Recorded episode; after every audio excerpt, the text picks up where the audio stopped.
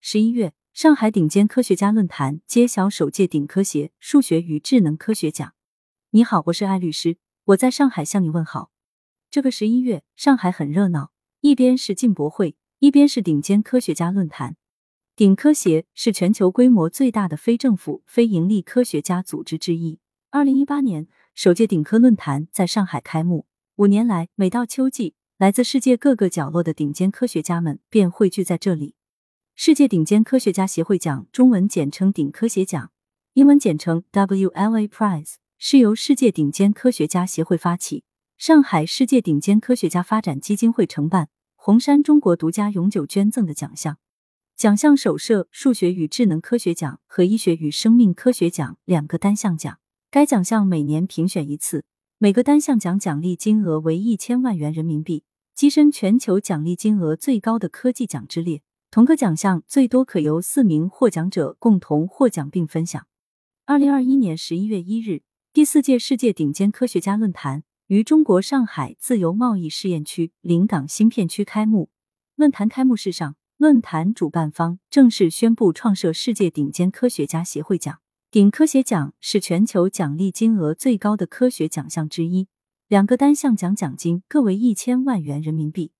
二零二二年十一月初，首届的两位获奖者来沪参加颁奖典礼。今天先来聊一聊。获得顶科协奖智能科学或数学奖的美国科学家迈克尔·艾乔丹，乔丹研究人工智能，因对机器学习的理论基础及其应用做出了根本性贡献，获得智能科学或数学奖。在顶科论坛上，乔丹发表获奖感言时，自我调侃了一番，说他的教育背景在学界稍显异类，因为三十岁前他在求学生涯中广泛涉猎了心理学、哲学、数学、统计学、认知科学等各类学科。大学时期，乔丹学的是心理学，开始对人类的思维产生了浓厚的兴趣。硕士阶段，他研究了数学和统计学。在加州大学圣地亚哥分校读博时期，他研究的是新兴的认知科学。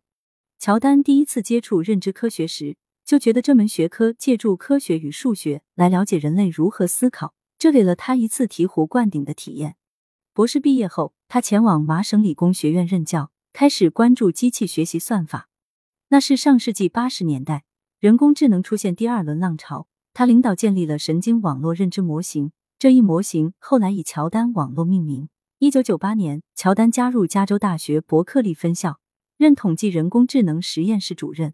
中国学生龙明胜，二零一四年至二零一五年在加州大学伯克利分校跟着乔丹做博士后研究。龙明胜说：“二十世纪九十年代，学界面临的困境是。”数据复杂，但算法过于简单，有点小马拉大车的感觉。乔丹指出了统计学与机器学习的内在联系，促成了统计学与计算机科学的深度融合，是智能科学与数学交叉领域贡献最大的科学家之一。在他的引领下，机器学习进入了一个新时代。在本可以功成身退的时候，乔丹又投入了新的研究。二零零八年，他开始推动最优化理论向自适应、高效率、分布式方向发展。二零一八年，他又开启了一个全新课题，将经济系统、计算机算法和统计学原理三者融合到一起进行研究，关注个体与群体的协同关系，旨在提高人类社会的效率，让机器学习产生更大的经济价值。乔丹是个活到老学到老的人，他从来没有退休的概念，只要有精力，那就继续干。上次乔丹来中国，龙明胜带着他爬长城。当时乔丹已经六十岁了，龙明胜跟他说：“您慢点爬，注意安全。”他却说：“你觉得我老了吗？”结果他爬的比龙明胜还快。乔丹还是一位教育家，作为美国国家科学院、国家工程院艺术与科学学院的三院院士，他的日程排得很满，仍挤出时间悉心指导学生。他要求学生每半个月就与他进行一次一对一的交流。以了解学生的想法和面临的困难，并帮助解决。人工智能到底能给人类带来什么？这要从乔丹分享的自己的故事中寻找答案。十四年前，他尚未出生的女儿被误诊为唐氏综合征。经过一番对比研究，他发现女儿脑部的白斑影像只是检查时出现的白噪音。几个月后，女儿健康的出生了。这段经历让乔丹陷入思考：如果能借助机器学习建立一个庞大的数据库。类似的错误就可以大幅减少。乔丹聊到人工智能时说，人工智能目前主要的运行模式是通过搜集和分析大量不同领域的数据，在各种不确定性的背后寻找逻辑联系，并以此进行逻辑推断和数据评估，最终做出决定。这一套系统在经济学领域和统计学领域都已经得到了广泛运用，这也使人工智能研究成为一个跨学科的前沿领域。乔丹说：“学习新事物、寻找事物之间的联系是他最大的乐趣。他如今仍保持着睡前阅读闲书的习惯，努力成为一个有深度的人，而不是一个狭隘的人。你打算成为怎样的人呢？